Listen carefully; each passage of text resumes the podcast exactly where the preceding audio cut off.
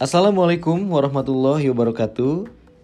Selamat pagi, selamat siang, selamat sore, dan selamat malam bagi rekan-rekan sekalian yang saat ini sedang mendengarkan siniar ini. Salam sejahtera bagi kita semua dan salam sehat rohani dan jasmani juga bagi rekan-rekan sekalian. Semoga rekan-rekan sekalian saat ini dalam kondisi yang baik, sehat, dan juga tentu saja tetap dapat beraktivitas dengan sangat baik dan juga tetap bisa menjaga produktivitasnya. Pada kesempatan ini saya akan menyampaikan satu topik terkait dengan etika komunikasi interpersonal. Berbicara mengenai etika tentu saja merupakan persoalan yang potensial selalu melekat dalam setiap bentuk eh, komunikasi baik secara personal maupun juga eh, berkelompok. Namun pada konteks ini saya akan membahas etika pada konteks komunikasi antar pribadi sehingga komunikator secara sadar seharusnya memilih tujuan-tujuan tertentu yang ingin dicapai dengan cara-cara komunikasi yang baik guna mencapai tujuan eh, tersebut. Etika sering kali diartikan sebagai norma, nilai, atau ukuran tingkah laku yang baik dalam kegiatan komunikasi di dalam masyarakat. Tentu saja juga melibatkan sikap, perilaku, dan juga perbuatan kita sehari-hari. Sehingga ketika kemudian kita melakukan berbagai hal tentu saja sudah kita pertimbangkan dengan baik konsekuensi dan juga hal-hal yang perlu kita pertanggungjawabkan apabila kemudian itu dianggap menyalahi aturan dan akan merugikan banyak orang. Tentu saja kita bertanya-tanya, mengapa kemudian etika komunikasi menjadi diperlukan atau kemudian penting untuk kemudian kita pelajari. Yang pertama, etika membantu kita untuk menjernihkan pertimbangan agar dapat mengambil keputusan yang tepat. Sehingga etika menjadi sarana yang efektif dalam membangun hubungan melalui komunikasi. Bagaimanapun tentu saja tidak bisa tidak kita hindari bahwa pada akhirnya kita akan membangun hubungan dengan orang lain melalui interaksi dan komunikasi yang baik, dengan sikap, kesantunan, kepatutan juga yang baik, yang tentu saja akan menumbuh kembangkan kepercayaan dan hal-hal lain yang mendukung terciptanya sebuah hubungan yang sangat baik. Khusus pada konteks komunikasi di lingkungan kampus pun juga etika sangat memungkinkan kita untuk memperoleh iklim kampus yang sehat dan terbuka. Karena setiap orang akhirnya berhak untuk menyampaikan sesuatu tentu saja dengan kaidah-kaidah yang berlaku. Kemudian semua mahasiswa pun juga berhak untuk kemudian melakukan berbagai sikap dan perilaku serta perbuatan tentu saja dengan mempertimbangkan nilai baik dan buruk. Dan hal itu justru akan memberikan semacam kondisi yang sangat baik, sangat ideal, dan juga akan mendukung pada proses pembelajaran.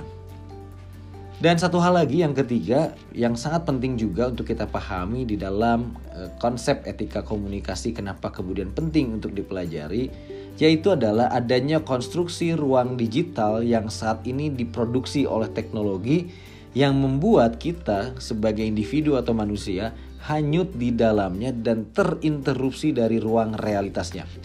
Kita kemudian sering kali menganggap bahwa hal apa pun yang kemudian kita lakukan melalui media sosial ataupun ruang-ruang digital yang kemudian kita miliki menganggap bahwa itu merupakan hak publik atau ranah oh sorry hak publik ranah privat Padahal itu sesungguhnya adalah ranah publik sehingga apa pun yang kemudian kita perbincangkan, kita sampaikan, kemudian kita utarakan akan sangat mempengaruhi siapa pun yang mendengarkan, menyimak dan juga menonton serta membaca dan ikut merespon apa yang kemudian kita sampaikan di media sosial atau di ruang-ruang digital tadi. Maka tentu saja narasi-narasi yang dibangun harus sangat baik, postingan-postingan yang kita buat pun juga harus sangat baik, diperhitungkan dampaknya seperti apa, efeknya seperti apa. Dan tentu saja penting juga bahkan etika bagaimana kemudian berkomunikasi dengan teman sebaya begitu ya, lalu kemudian juga dengan dosen, dengan e, lingkungan di luar dari kampus, di lingkungan dari luar dari rumah, teman-teman sosial kita ataupun juga dalam organisasi, baik secara tetap muka maupun bermedia tentu saja sangat-sangat perlu untuk diperhatikan oleh kita. Bahkan kalau kita lihat hari-hari ini pun juga banyak sekali persoalan-persoalan yang melibatkan ketidakmampuan seseorang memahami adanya etika-etika yang berlaku di dalam berbagai kesempatan baik secara langsung bertemu maupun menggunakan media. Dan tentu saja ada hal yang hari ini bergeser dan hari ini berubah begitu ya di era kenormalan baru di masa pandemi yang sudah berlangsung kurang lebih hampir 8 bulan lamanya bahwa sebelumnya ketika kita berkomunikasi di masa normal 50% tentu saja aktivitas kita lebih banyak digunakan untuk menulis. Kemudian 10% digunakan untuk membaca, 35% digunakan untuk bicara dan 50% digunakan untuk mendengarkan. Namun lain halnya ketika saat ini kondisi new normal seperti ini di mana semua aktivitas lebih banyak menggunakan ruang-ruang digital, maka bisa jadi menulis kemudian membaca kemudian juga mendengarkan menjadi lebih dominan dibandingkan berbicara gitu. Sehingga perlu kehati-hatian betul terkait dengan apa yang akan kita tuliskan. Perlu kehati-hatian betul terkait apa yang akan kita baca. Perlu kehati-hatian betul ketika kita akan berbicara. Dan tentu saja perlu lebih banyak mendengarkan itu akan tetap jauh lebih baik sehingga kita bisa mendapatkan banyak informasi yang sangat relevan, sangat baik, sangat menunjang kita untuk berkomunikasi dengan orang lain.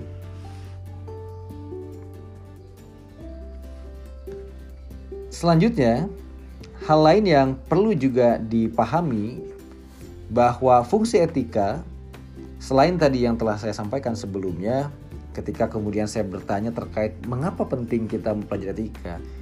Fungsi lainnya yang juga bisa saya tambahkan bahwa etika pun juga mampu menciptakan kebahagiaan bagi diri seseorang. Mengapa demikian? Karena dengan etika, kehidupan kita akan berjalan dengan sangat baik teratur tanpa kemudian muncul banyak persoalan. Dan kita akan mendapatkan lingkungan sosial yang sangat baik, mendorong kita secara konstruktif, membangun kita sebagai pribadi yang akan jauh lebih baik, lebih menyenangkan, lebih bermanfaat, sehingga kita akan memperoleh satu kebahagiaan. Karena sebuah keniscayaan bahwa seseorang ketika kemudian bisa berhubungan dengan banyak orang di luar sana, maka indeks kebahagiaan dia sebagai individu tentu saja akan meningkat karena dia bisa mendapatkan banyak hal baru, bertemu dengan hal baru, membicarakan hal baru, memperoleh kesenangan-kesenangan baru yang tidak akan diperoleh oleh orang-orang yang kemudian sering kali memiliki persoalan ketika dia tidak mampu membangun hubungan dengan baik karena ketidakpahaman di dalam bertindak secara bebas dan dapat dipertanggungjawabkan maupun juga membantu e, seseorang untuk memilih sikap seperti apa dan tindakan seperti apa yang tepat dan ketika keliru maka akan menyebabkan dia tidak dihargai orang lain, tidak memperoleh kepercayaan yang tentu saja akan memperburuk hubungan dan sulit untuk mengembangkan sebuah hubungan. Kemudian ada hal juga yang harus dipahami bahwa di dalam uh, etika kita juga memiliki satu istilah lain yang disebut dengan etiket di mana etika dipahami sebagai sebuah ilmu yang mempelajari pandangan-pandangan dan persoalan-persoalan moral atau kesusilaan, sedangkan etiket adalah tata krama atau sopan santun. Nah, eh, saya akan lanjut sesaat lagi terkait dengan hal-hal yang sangat spesifik, teknis sekali dan aplikatif terkait dengan bagaimana etika komunikasi antar pribadi baik secara tatap muka maupun bermedia. Dan saya akan bertemu lagi dan akan segera menyampaikan hal ini setelah eh, rekan-rekan sekalian mendengarkan eh, lagu berikut ini.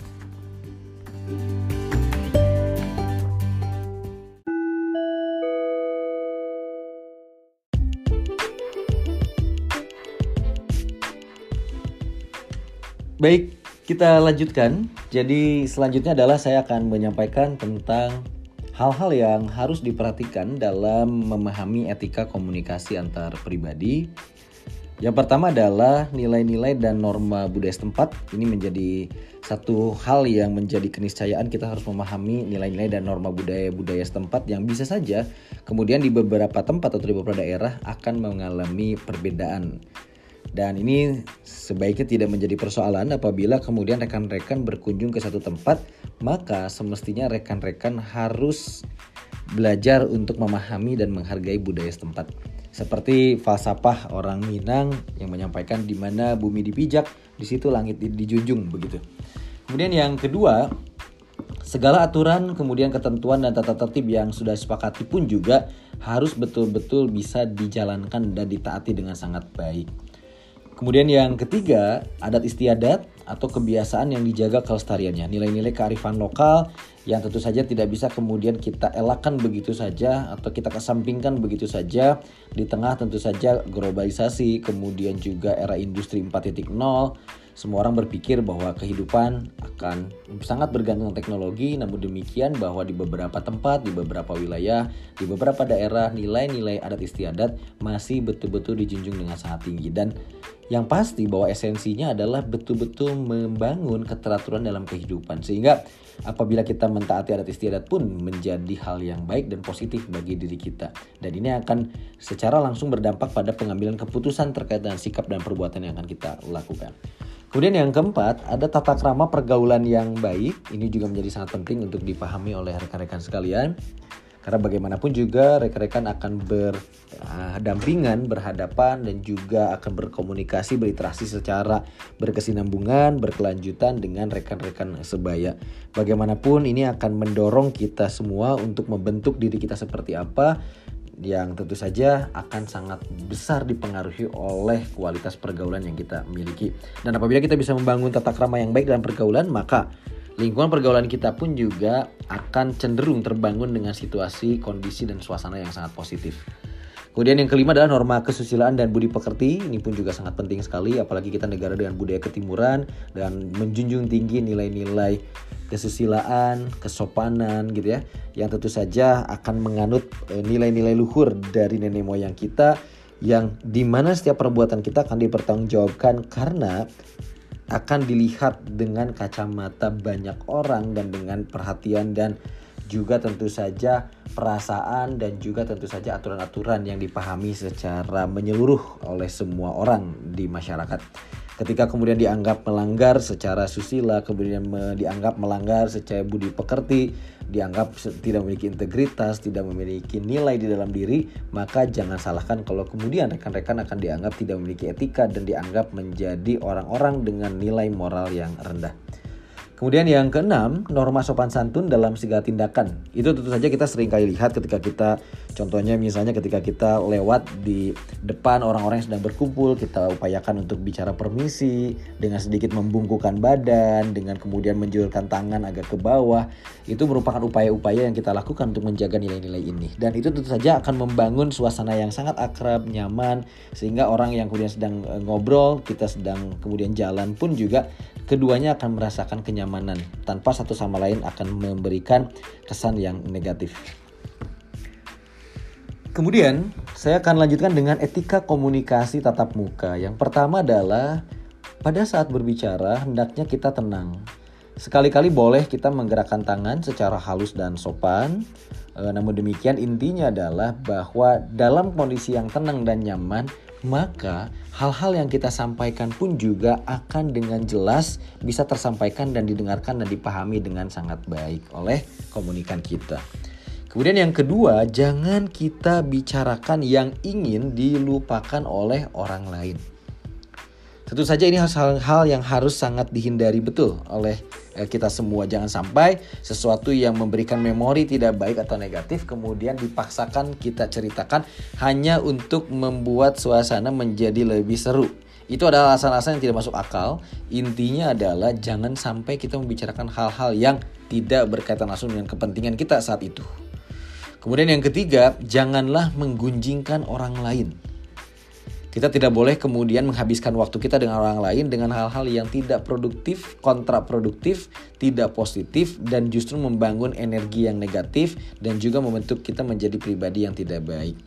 Karena kehadiran kita dengan orang lain untuk berbicara itu tentu saja dengan tujuan yang sangat baik.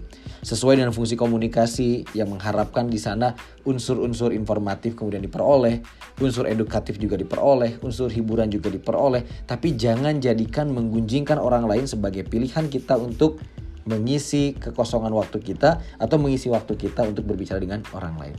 Sebaiknya fokus saja pada siapa kita dan siapa lawan bicara kita dan fokuslah pada kepentingan kita dan juga kepentingan lawan bicara kita. Lalu yang keempat, hindari memborong seluruh pembicaraan. Karena bagaimanapun juga setiap orang punya hak dan punya keinginan dan juga tentu saja punya pengetahuan dan pengalaman yang tentu saja juga perlu kita fasilitasi dan akomodir di dalam sebuah proses pembicaraan. Tidak bisa kemudian kita memaksakan bahwa kita akan terus-menerus menjadi penyampai pesan atau komunikator sementara uh, orang yang sedang kita ajak bicara harus selalu mendengarkan apa yang kita sampaikan. Ingat bahwa mendengarkan Manfaatnya besar namun demikian pun juga sering kali membuat orang mudah jenuh dan bosan. Itu juga secara manusiawi harus kita pahami sehingga pastikan bahwa semua orang bisa kemudian kita berikan kesempatan sama baiknya dan sama banyaknya dengan ketika kita diberikan kesempatan untuk berbicara. Lalu yang kelima, hendaknya kita mengambil jarak yang sesuai dengan orang yang kita ajak bicara. Ini juga sangat penting sekali. Menjaga jarak itu menunjukkan bagaimana kita betul-betul membangun satu penghargaan, satu kepercayaan, bagaimana kita membangun respect begitu ya, tapi juga tetap membangun sebuah dukungan. Dan walau demikian memang sering kali juga orang mengidentikan bahwa semakin dekat jarak maka semakin dipastikan hubungan tersebut sangat baik dan sudah memiliki ikatan emosional yang tinggi. Tapi bagaimanapun juga pada saat kita bicara secara tatap muka apalagi di ruang publik, maka pastikan jarak kita betul-betul sesuai dan tidak dianggap menjadi sesuatu hal yang tidak pantas. Kemudian yang keenam, suara hendaknya disesuaikan baik dari intonasi, artikulasi, volume suara, kecepatan suara. Hal-hal itu yang kemudian harus betul-betul kita pastikan bisa kita sampaikan dengan sangat baik dan suara bisa betul-betul menjadi medium yang tepat ketika kita ingin menyampaikan tujuan kita. Jangan sampai kemudian orang merasa dimaki-maki, orang merasa dimarahi, orang seperti sedang diberikan dongeng atau cerita. Bagaimana kemudian suara betul-betul bisa membangun suasana situasi yang kita kehendaki. Ada kalanya ketika memang memerlukan suara-suara dengan nada tinggi ya silahkan. Ada kalanya juga mungkin ketika suara tersebut harus agak pelan ya silahkan. Tergantung pada situasi dan kondisi dan tujuan yang ingin dicapai. Lalu selanjutnya adalah etika berkenalan. Yang pertama adalah sebut nama dengan jelas, kemudian juga bersikap penuh percaya diri, jangan abaikan personal kontak kita. Lalu yang keempat adalah orang yang lebih muda diperkenalkan kepada yang lebih tua, kemudian umumnya pria diperkenalkan diperkenalkan kepada wanita. Lalu kemudian yang keenam adalah memberi sedikit informasi kepada orang yang diperkenalkan dan hindari perkenalan di tempat ramai seperti jalan raya dan pasar. Dan sebelum saya lanjutkan kepada uh, hal lain ter terkaitan dengan etika komunikasi antara pribadi, saya ingin sedikit tambahkan bahwa penting juga bagi kita memahami bagaimana kita membangun etika berkomunikasi menggunakan aplikasi quick conversation seperti WhatsApp, Line, Telegram, uh, Hangouts dan lain sebagainya. Karena bagaimanapun juga hari-hari ini kita semua tentu saja sudah memiliki kebiasaan yang sangat-sangat umum begitu ya. Semua orang hari ini membangun komunikasi interaksi banyak sekali menggunakan layanan-layanan aplikasi seperti ini. Dan ini sudah menjadi hampir tidak bisa dihindari, semua orang sudah menggunakan ini. SMS sudah mulai tinggalkan, maka layanan quick conversation menjadi lazim digunakan oleh banyak orang. Nah, ada beberapa etika yang harus dipahami. Yang pertama adalah perhatikan waktu. Sebaiknya eh, kita tidak mengirimkan pesan ketika waktu istirahat, beribadah atau di hari libur. Kemudian yang kedua adalah awali pesan dengan salam dan perkenalan diri begitu ya. Seperti contoh selamat pagi Mbak, saya Veronica Tasya, saya mahasiswa kelas apa gitu ya. Itu sampaikan. Kemudian yang ketiga adalah sampaikan keperluan dengan ringkas terkait tugas presentasi minggu depan apakah saya boleh menggunakan literatur tambahan gitu. Kemudian gunakan bahasa yang formal dan hindari menyingkat kata, lalu perhatikan juga penggunaan tanda baca, huruf kapital, serta pastikan tidak ada kesalahan penulisan atau typo. Hindari menyingkat kata di mana dengan DMN, kapan dengan KPN, bagaimana dengan BGMN, on the way dengan OTW, saya dengan SC, dan hindari juga kata-kata non formal seperti aku dan oke. Okay. Kata oke okay sebaiknya diganti dengan kata baik, aku dengan kata saya. Kemudian akhiri pesan dengan mengucapkan terima kasih atau salam dan terakhir hindari pernyataan atau maaf pertanyaan yang mengintrogasi gitu ya. Jadi seperti kita kemudian sedang mencoba untuk memaksa seseorang untuk sesegera mungkin gitu ya e, bisa memberikan jawaban yang kita kehendaki. Itu yang kemudian tidak boleh dilakukan gitu ya.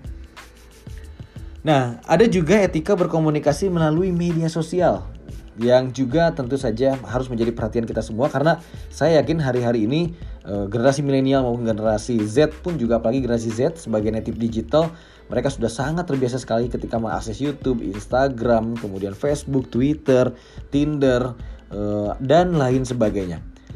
Yang pertama adalah tidak menggunakan kata kasar, provokatif, pornografi, ataupun isu sara.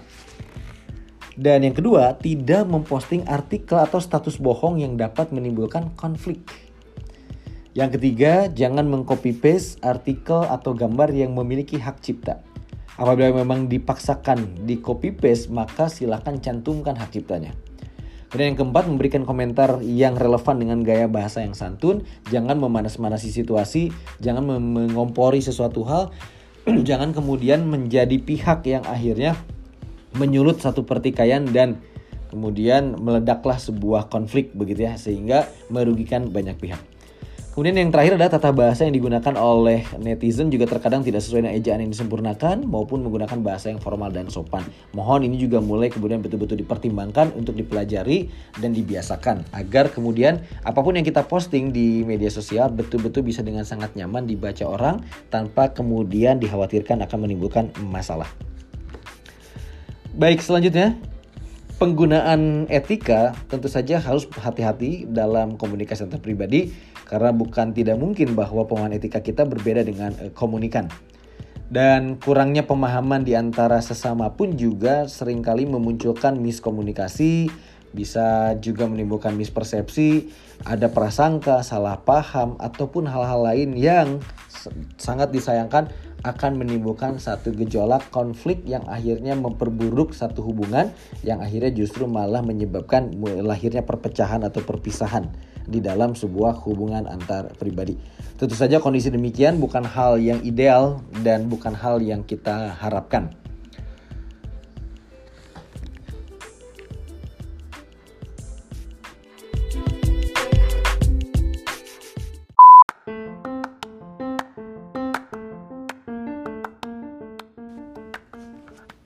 Baik, demikian yang dapat saya sampaikan terkait topik atau materi tentang etika komunikasi antar pribadi. Namun sebelum saya akhiri, ada dua kesimpulan yang bisa saya sampaikan. Yang pertama adalah bahwa kita harus memahami etika dengan sangat baik dan benar, termasuk nilai-nilai yang membentuk di dalamnya.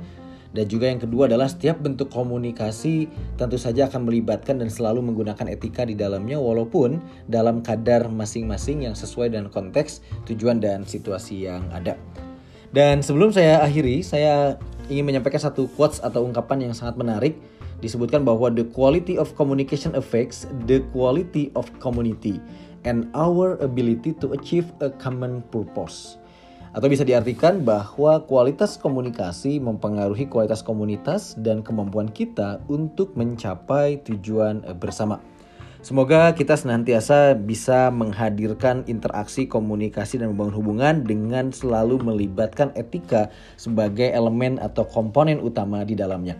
Sehingga bisa dipastikan bahwa kita akan mampu membangun hubungan dengan sangat baik dengan siapa pun. Dan kita akan memperoleh kebahagiaan dalam kehidupan kita. Itu saja yang bisa saya sampaikan dan mohon maaf apabila terdapat kata-kata yang tidak tepat dan tidak berkenan. Terima kasih atas perhatian dan kebersamaannya. Saya akhiri wabillahi taufik wahidayah. Wassalamualaikum warahmatullahi wabarakatuh. Selamat pagi, siang, sore, malam dan selalu sehat untuk semuanya. Terima kasih.